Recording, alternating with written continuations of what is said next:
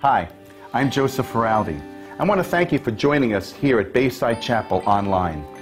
Our prayer is that today's service will be a blessing to you, that will encourage you in your journey with Jesus Christ, and it will help you to see all that God has in store for you. We would love to hear from you on how God is using this ministry to bless you, and we'd love the opportunity to pray for you. Just send us an email at amen at bayside chapel dot org. Remember that you can stay in touch with us at any time. Just visit the App Store and search for our app at Bayside Chapel of N J. Also, if God is using this ministry to bless you, we'd like to give you the opportunity to partner with us financially. Simply go online to bayside chapel dot org or use the Bayside Chapel app and choose whatever option works best for you. Enjoy today's message. Well, in the eighteen hundreds, there was a tightrope walker by the name of Charles Blondin. And this guy thought of the craziest idea. He got it in his mind to cross the Niagara Falls on a two-inch thick tightrope. On the morning of June thirtieth, eighteen fifty-nine, uh, twenty-five thousand people flocked uh, to both the American side of the falls and the Canadian side of the falls, wanting to see with their very own eyes if something this insane was even possible.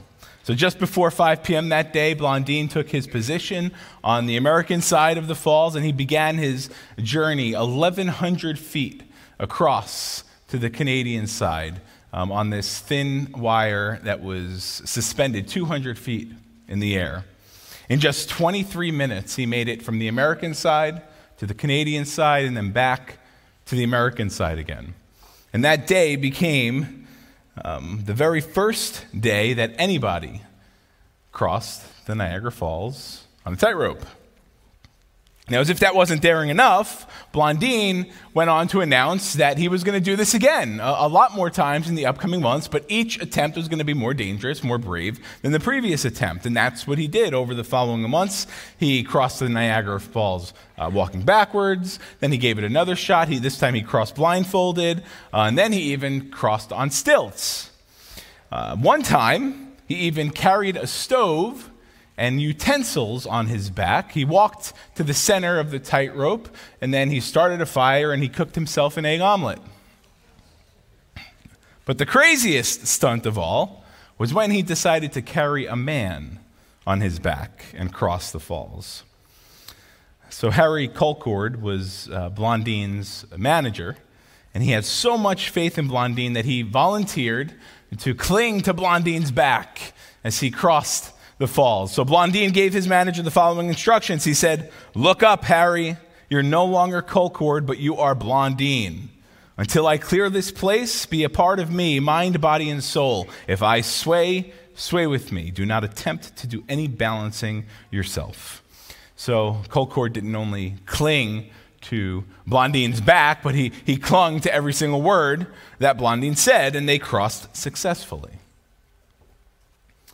Now imagine with me for a moment if halfway across, the manager taps Blondin on the shoulder and says, "Listen, I really appreciate that you've taken me this far, but I really don't trust you anymore. I think I'm going to do the rest myself, so if you don't mind, just let me off your shoulders here and then I'll take it from here." Can you imagine how tragic that would have been? He would have died. If he was carried that far, why in the world would he think that he could cross the rest of the way in his own strength, by himself? That'd be crazy, right? It's almost as crazy as us telling Jesus, "Listen, Jesus, I really appreciate that you've taken me this far in my journey, but I think I'm going to handle the rest myself. I know what to do. I can, I can take it from here." And yet this is the very thinking that the Apostle Paul addresses in the first half of Galatians chapter three. See, one of the greatest misconceptions about the Christian life is that Jesus uh, saves us from hell when we die, but until that day comes, we have to grow and mature in our own strength, using our own resources. But that's a misunderstanding of the gospel's call to walk by faith. Just as faith in Christ alone led to our salvation, so does faith in Christ alone lead to our spiritual growth, what we call sanctification. And that's one of the things Paul emphasized um, at the end of the previous chapter in Galatians two twenty. He said that you have been crucified with Christ, and the old you no longer lives. It's dead. But now Christ lives in you, and the life that you now live, you live by faith in the Son of God who loved you and gave himself for you. So the Christian life you now live, you live by faith. So now at the start of Galatians three, Paul's going to uh, expand upon that and prove to us the necessity of faith. What Paul's going to argue in Galatians chapter three, verses one through fourteen, is that from start to finish, the Christian life is lived by faith. From start to finish, the Christian life is lived by faith. See, so many of us think that our spiritual growth is, is more an exercise of our will than it is an exercise of faith. We believe that we get into the Christian life by God's grace through faith, but then we act as if the rest is up to us. It's as if we get to the middle of the tightrope and, and say, Jesus, I'm good. I think I'll take it from here. So in our passage this morning, we're going to see three arguments that makes the case that from start to finish, the Christian life is lived by faith. So here's the first one. The spiritual experience of the believer proves the need for faith. The spiritual experience of the believer proves the need for faith. So in the first five verses, Paul reminds the Galatians of everything that happened to them and everything that happened around them when he first brought the gospel to them. It was obvious to Paul that these Christians had experienced something supernatural when they first heard and responded to the message of God's salvation that comes through faith in Christ. But along then came this group of legalistic Judaizers who were trying to convince the Galatians that their experience wasn't complete, that they needed something more. It, it, Jesus alone wasn't enough. It was Jesus and the Old Testament law. It, so it was faith and works. And unfortunately, some of the Galatians were, were buying into this nonsense. So Paul begins with a pretty harsh rebuke. Let's jump right into verse one, Galatians chapter three, verse one. Here's how Paul starts it out. He says this, "O foolish Galatians, who has bewitched you? It was before your eyes that Christ was publicly portrayed as crucified." So now Paul here, he, he's got fire in his heart. He's got fire in his pen as he's writing this letter down to them. And he's addressing the Galatians as fools. And they were turning away from the message of grace through faith. And they began embracing a message of, of grace through faith and works. And the deception of the Judaizers was so potent that it was as if the Galatians were under a spell. That's why he says, "Who's bewitched you?" Right? It's like when a magician uses sleight of hand to divert the eyes and attention of the audience to one place so he could switch out an object with another object. Well, these legalists were pulling the church's attention away from the true focus of their salvation. They were losing their focus on Jesus and his finished work and were instead focusing on uh, their attention on the law and on their own works, not his finished work. See, Paul's not questioning their intelligence here. What he's doing is he's questioning their discernment. Then Paul launches into a series of rhetorical questions um, that he knows they know the answer to, and he does this in hopes of, of jolting them back to the truth of the gospel. Look at verse two. He says, "Let me ask you only this. Did you receive the Spirit by works of the law or by hearing with faith?" See, we know that the, the moment a person receives uh, through faith the salvation offered by Christ, that the Holy Spirit comes and takes up residence in that new believer. So Paul's question is striking at the very heart of the gospel. He's saying, how did you begin your Christian life? Did you receive the Holy Spirit by observing the law, or did you receive the Holy Spirit by faith, by trusting in the person and work of Jesus? And of course, the answer is that all believers receive the Spirit by faith. And the answer was obvious to the, Gen- the Galatian believers because, remember, they weren't even Jewish. They, they, they didn't have or, or know the law. And yet they're trying to argue this former Jew who was really intelligent, knew the law inside and out. So he kind of just mops the floor with them when it comes to, to, to his knowledge of the law. So he goes on in verse three. He says, "Are you so foolish? Having begun by the Spirit, are you now being perfected by the flesh?" See, there were two ways that the Judaizers were um, deceiving the Galatian Christians. They wanted to add law as a necessary component to receiving salvation, but they also wanted to add law as a necessary component for their spiritual growth. Again, we call that sanctification. But the problem is both of those roads have dead ends. They go nowhere. Paul's point is that the Holy Spirit came to indwell the Galatians by faith, and it's the Holy Spirit who enables them to grow by faith. If their own law-keeping and, and, and their own self-effort weren't enough to save them, to justify them, why in the world do they think that these kinds of things are going to sanctify them? Right? The Christian life began by the power of the Spirit, and it continues by the power of the Spirit. Verse four, he says, "Do you suffer so many things in vain? If indeed it was in vain." So here again, Paul is uh, appealing to the early experience of these Galatians. Uh, after their conversion to Christ, uh, they suffered persecution uh, for their uh, faith in Christ, um, mostly or largely at the hands of the Jews. And you could read about that. The, the historical uh, background for all of this uh, is in Acts chapters thirteen and fourteen. So you could read that and understand everything that's going on here. So Paul's essentially asking here, though, he's saying, listen, if you suffered so much for your faith at the hands of the Jews, why in the world would you turn back to obeying Jewish law? If you do that, you're going to empty your suffering of all of its meaning, and you're going to be sending the message that the Jews were right to persecute you to begin with. And then he goes on in verse five. He says, "Does he who supplies the Spirit to you and works miracles among you do so by works of the law or by hearing with faith?"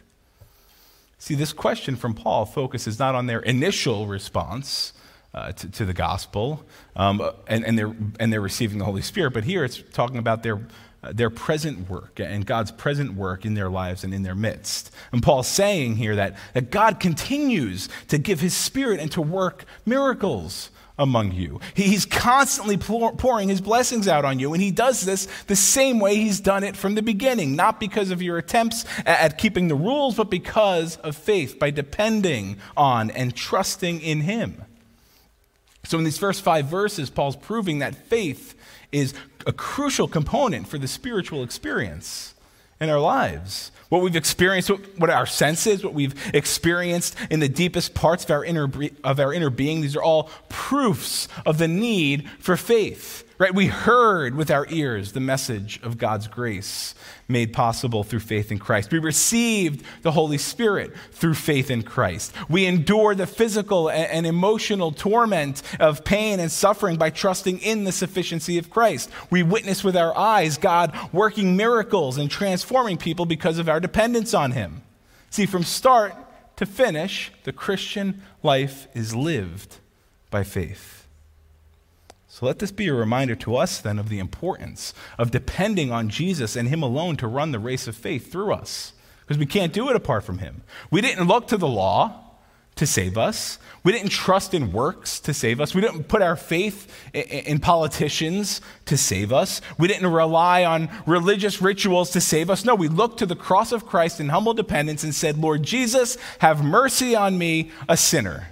I am lost without you. Save me."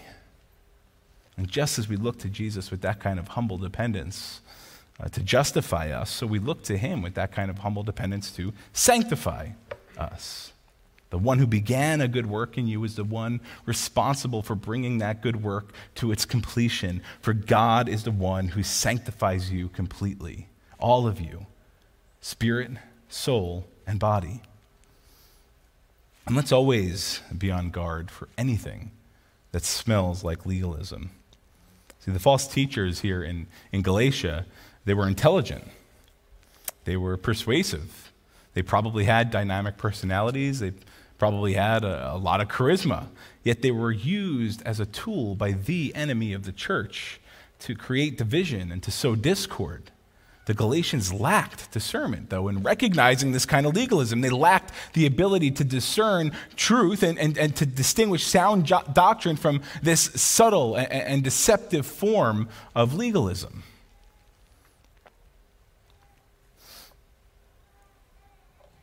Pastor Dave, by the way, talked a lot about uh, legalism last week uh, in his sermon, so if you uh, weren't around, I definitely encourage you to check that out on YouTube.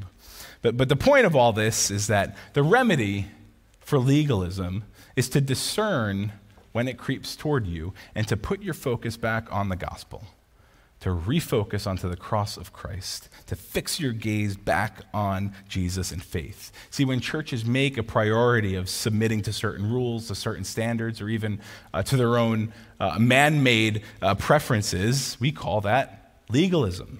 Right? When there's an emphasis on rules, uh, such as going to the movies, going dancing, Uh, gambling or drinking, though these rules ha- have value and though they are very good because they could prevent Christians from getting into precarious situations, tempting situations where they'll end up sinning. But what happens is these things become legalistic when they take the place of the role of the Spirit in our lives, whose job it is to produce fruit in our lives. Or when Christians elevate their human preferences and make sure the whole world knows about them as if those preferences are authoritative. That, that's legalism, right? And this could come in so many forms. There are preferences that believe that, that no Christian men should have earrings. That was me. I got blasted at a school I was at when I was young because I had my ears pierced. Um, but there, no churches should have drums. They thought I was evil there too because I played the drums. No Christian should have tattoos. No women should wear makeup, and they shouldn't have uh, skirts that come above their ankles. Uh, you shouldn't associate with unbelievers. You can't put your kids in a costume for Halloween. You should only read one divinely authorized translation of Scripture. You should only homeschool your children. You should only vote the way the rest of us vote. Uh, you shouldn't get vaccinated, and on and on and on and on and on. These, these rules go. Well, all of these cultural differences and personal preferences are held with the, with the same convictions of important doctrines. That's legalism when that happens. That's legalism. It's plain old grade A legalism. So, so the encouragement for us is to keep legalism at an arm's length. And when something comes your way that looks good, that sounds good, um, that, that seems like it might be true, but it's at the expense of the, the, the primacy of the gospel, avoid it because it's not the gospel and it's probably legalistic. So our remedy for legalism is to keep focused on the fact that Jesus is the one who is responsible for our lives of faith. We cannot earn our justification. Justification refers to that one-time act when we place our faith in Christ at the moment of our conversion.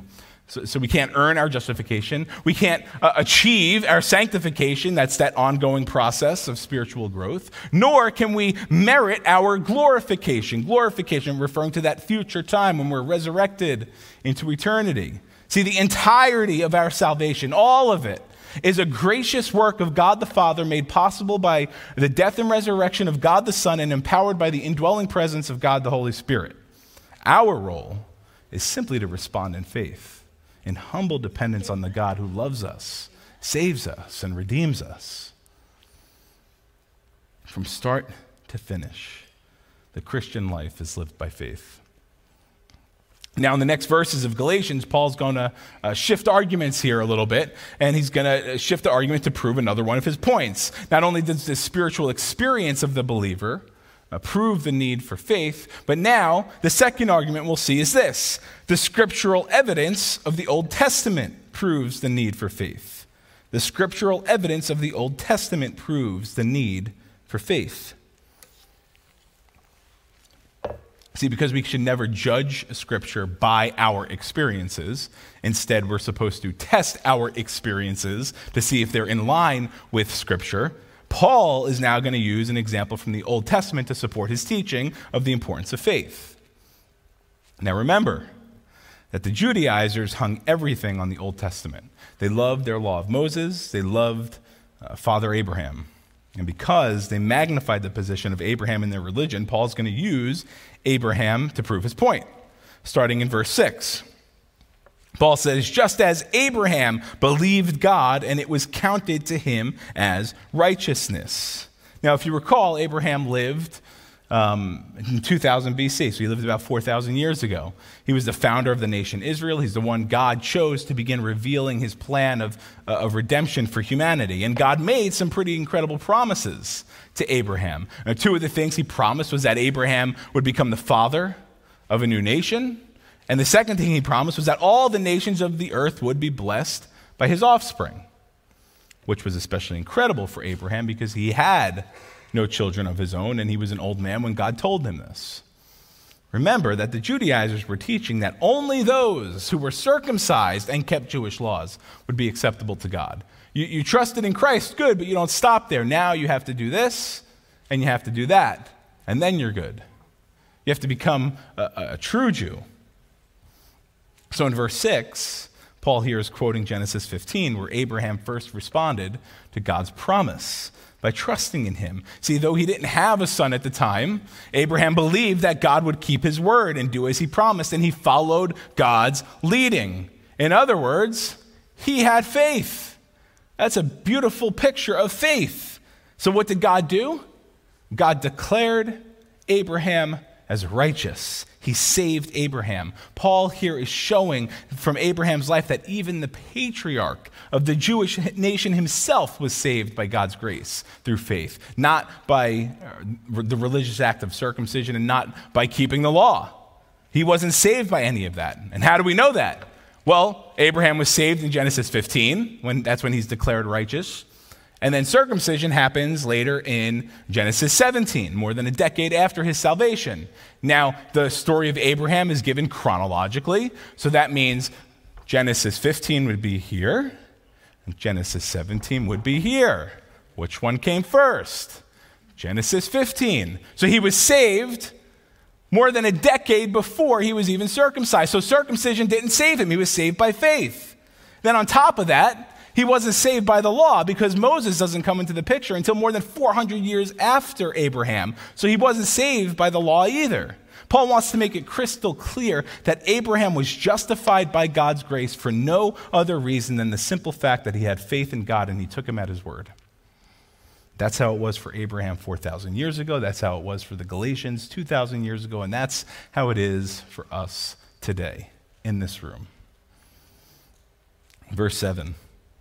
Paul goes on, he says, "Know then that it is those of faith who are the sons of Abraham."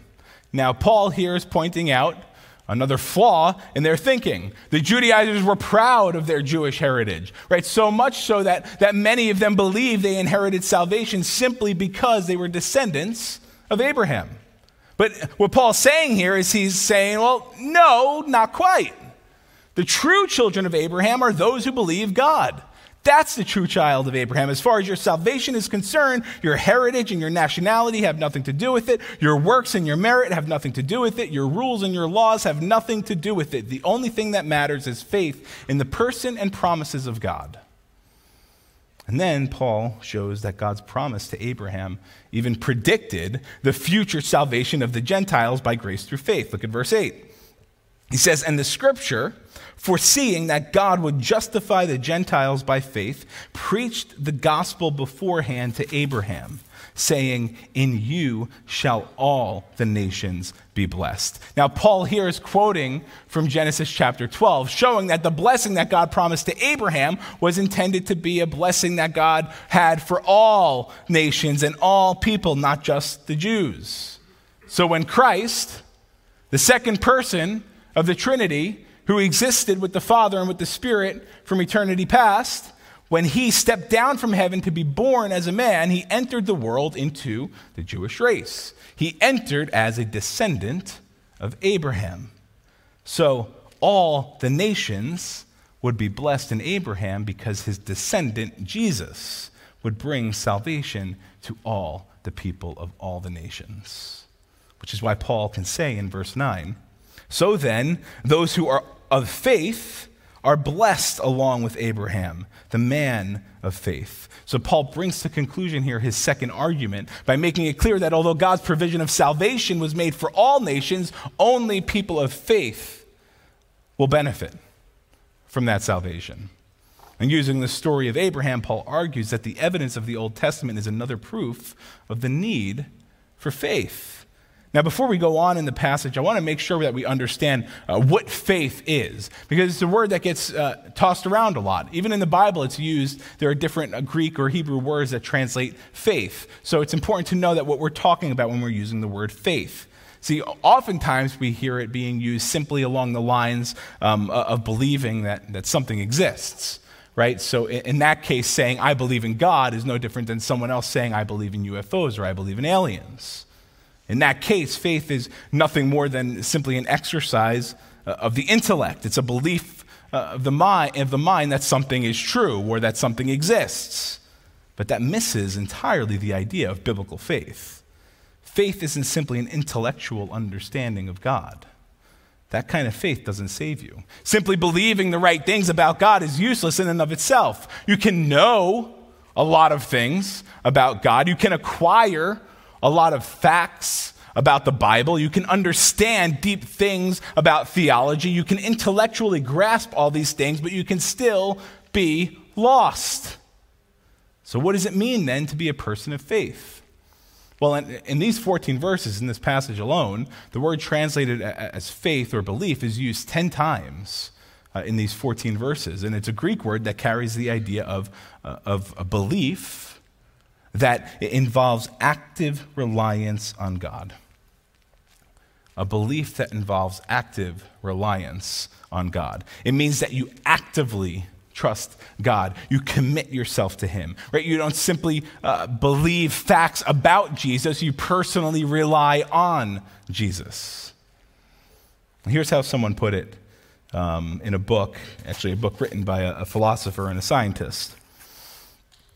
They share this story. They said a philosopher, a scientist, and a simple man were all trapped in a cove with these huge vertical cliffs all around them, and none of the men were able to swim. So eventually some rescuers arrive. They lower a rope and a harness, um, and then the philosopher grabs the rope.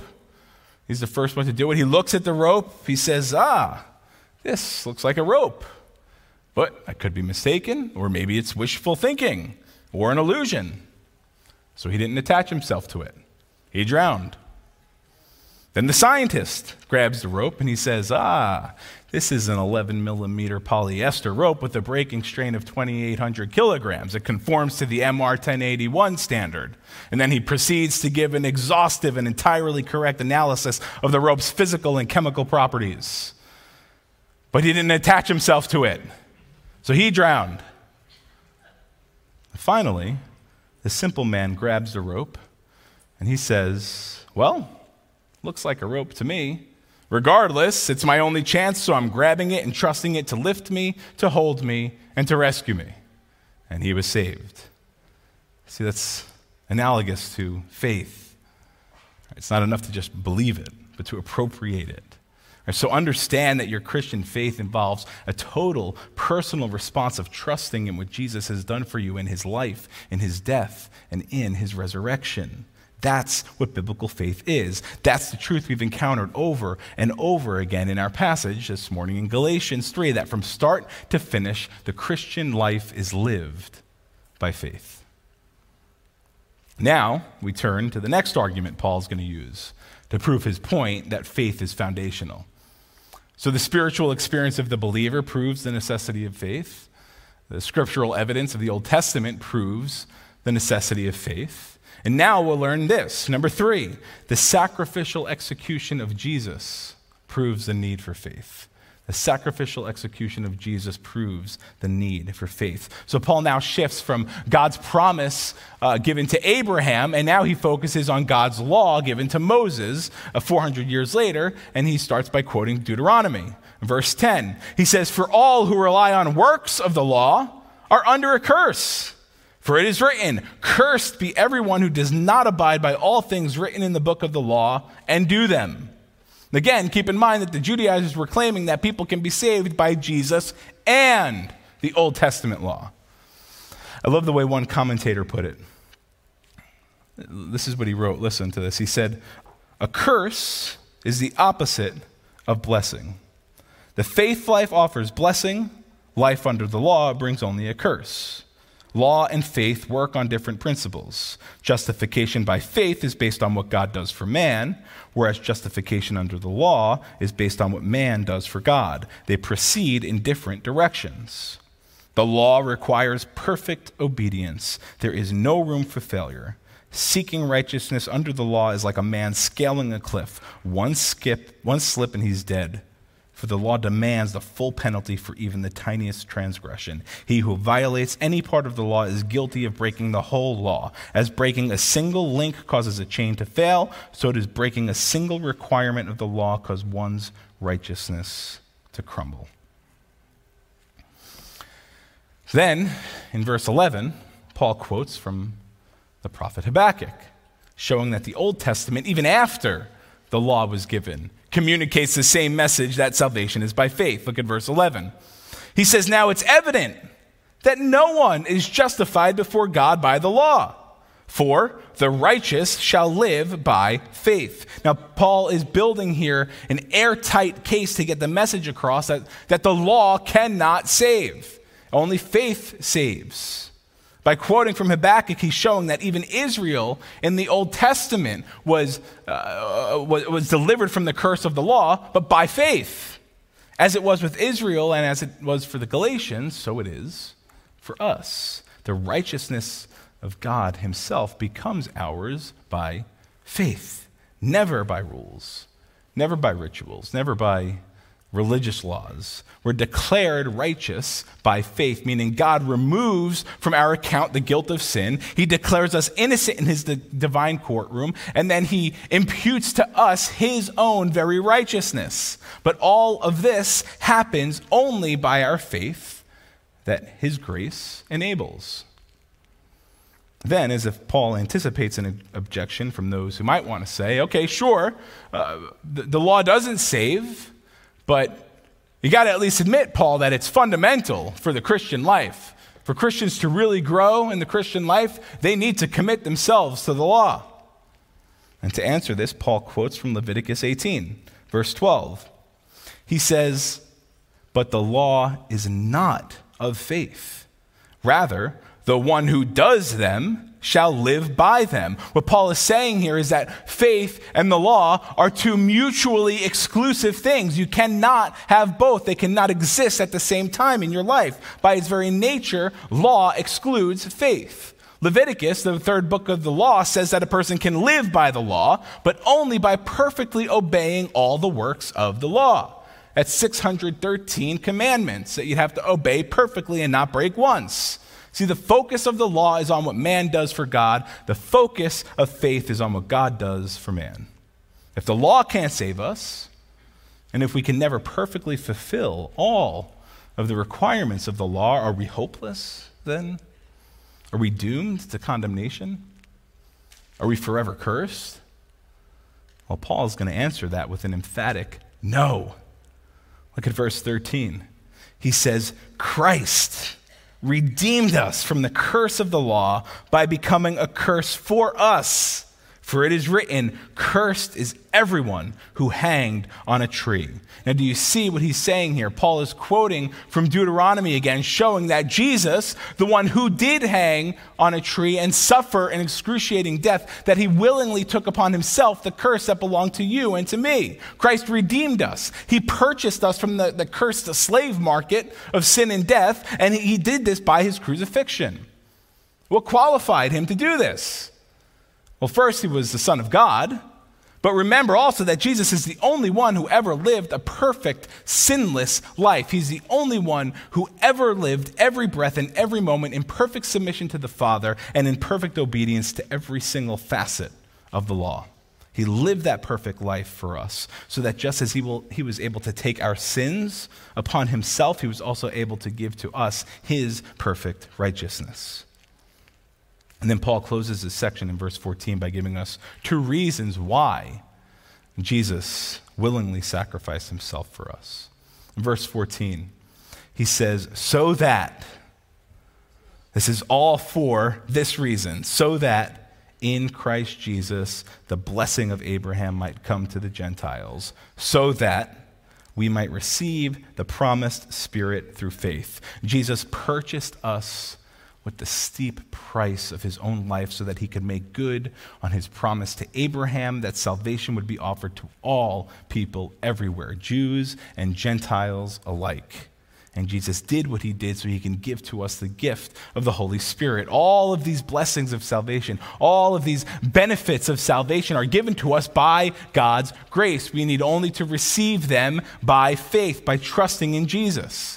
His sacrificial execution is the only thing sufficient enough to redeem us from our status as dead sinners and, and for him to impart to us his very own life, his very own nature. From start to finish, the Christian life is lived by faith. Now let's bring this to an end by drawing our attention on the, the cross of Christ. See, in many respects, the Galatians were getting tripped up over and over and over again because they kept taking their focus off of the cross. They kept forgetting the work of Jesus on the cross. And maybe that's one of the reasons Jesus uh, told them and told us to observe communion on a regular basis. Here at Bayside, we do that the first Sunday of every month. Maybe that's one of the reasons why. So we won't lose focus of what's primary, lest we succumb to forms of legalism. While we were deserving of the crushing wrath of God's judgment, he sent Jesus to step down and to absorb the death blow from God that belonged to you and to me. He bore the full weight of all of our sin, all of our guilt, all of our obligations to the law, and praise him that as he hung there on the cross and before breathing his last breath, he cried out, "It is finished." Because it is finished, because it is finished, if you've trusted in Christ, you have no reason to feel guilt. You have no reason to feel shame. You have no reason to tremble, no reason to try striving and exhausting yourself, attempting to earn God's favor or, or to keep your salvation or to earn his approval or his acceptance. Why? Because it is finished. Jesus' death in our place has paid the price for our release from the curse and from the condemnation of the law. He freed us from the law and he released us to serve him in a new life of grace empowered by his Holy Spirit. And what better way to celebrate this wonderful truth than by coming together at the Lord's table? So that's what we're going to do just now. We're going to transition into celebrating and, and observing communion. So if you have your juice and your cracker, you can get that out and get that ready. Now this, Jesus gave two ordinances for the church. One is baptism and one is communion or the Lord's Supper. And baptism um, is a one-time thing that happens um, uh, to a man, woman, or child at the moment that they profess faith in Christ. Um, but then we're told to observe communion regularly, to do this regularly until the Lord returns. So this is something that's for all believers. If you're not sure where you stand with the Lord, you could observe. And parents, if you have children, just use discernment as to whether or not you think they're able to participate. Now, when we come to the table to observe communion, uh, we focus on two things. We focus on Jesus, but we focus on the blood of Jesus and on the body of Jesus. Uh, the blood of Jesus spilled for the forgiveness of our sins, and the body of Jesus beaten and pierced to take our sins upon himself. But that same body of Christ that was dead was then buried, and then three days later was resurrected from the grave. That is his new body, and that is a result of his love for us, and that's what we get to experience because of our faith in him. So not only do we celebrate the forgiveness that we have because of what Christ did on our behalf, but we get to celebrate the truth of not only the fact that Christ died for us, but that we died with Christ, that we have his new life. This is what First Corinthians eleven says.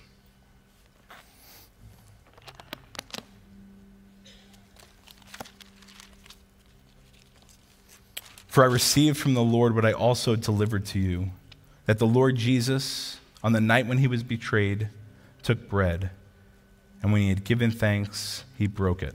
Let's give thanks. Heavenly Father, we are so thankful for your Son, for our Lord and Savior Jesus Christ. Thank you, Jesus, for going to the great lengths that you did, something we can never fully fathom, something we can never um, appreciate to, to, to the fullest. Uh, Lord, we, your grace still marvels us. Um, there's so many times where we're just, we're just left in awe, wondering why? Why me? Who am I that you are mindful of me? Lord, but it's because of who you are. It's not because of who we are. Lord, and thank you for demonstrating your love to such a degree that even while we were still sinners, Christ died for us. Thank you, Jesus, for your blood, for your for your blood that was poured out on our behalf. Thank you for um, subjecting your body to the most excruciating torment and crucifixion. Um, Lord, but we celebrate the fact that you did not stay dead, that three days after you were placed in that tomb, by the power of God, you were resurrected. And Lord, that was the greatest event in all of human history, and that is the, the event that changes everything about us. Lord, so help us to live out that new reality that not only uh, did you resurrect, Lord, but because of your resurrection, you've given us resurrection life as well. Lord, thank you for your body. Thank you for your blood. Thank you for, for who you are for us. When he had given thanks, he broke it, and he said, "This is my body, which is for you. Do this in remembrance of me." You may now take the bread.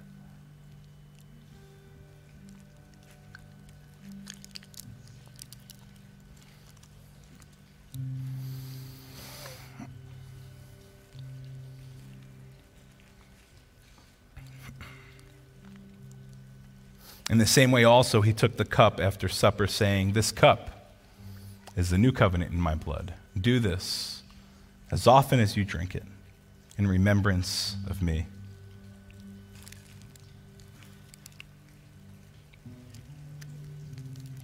For as often as you eat this bread and drink this cup, you proclaim the Lord's death until he comes. Would you stand, pray with me, and then let's get ready to lift up another song of worship. Father, thank you for the victory that is ours in Christ. Lord, enable us to live every single day of our Christian lives by faith. Lord, by uh, with an attitude of, of not I, but Christ. Lord, it's not about what we can do. It's not about what we can't do. It's all about what you can do in and through us, Lord, and how you want to do through us things that will just blow our minds. Lord, thank you for the cross. We so easily forget the fullness of your grace. And when that happens, Lord, help us to look to the cross of Calvary, where there you took our place.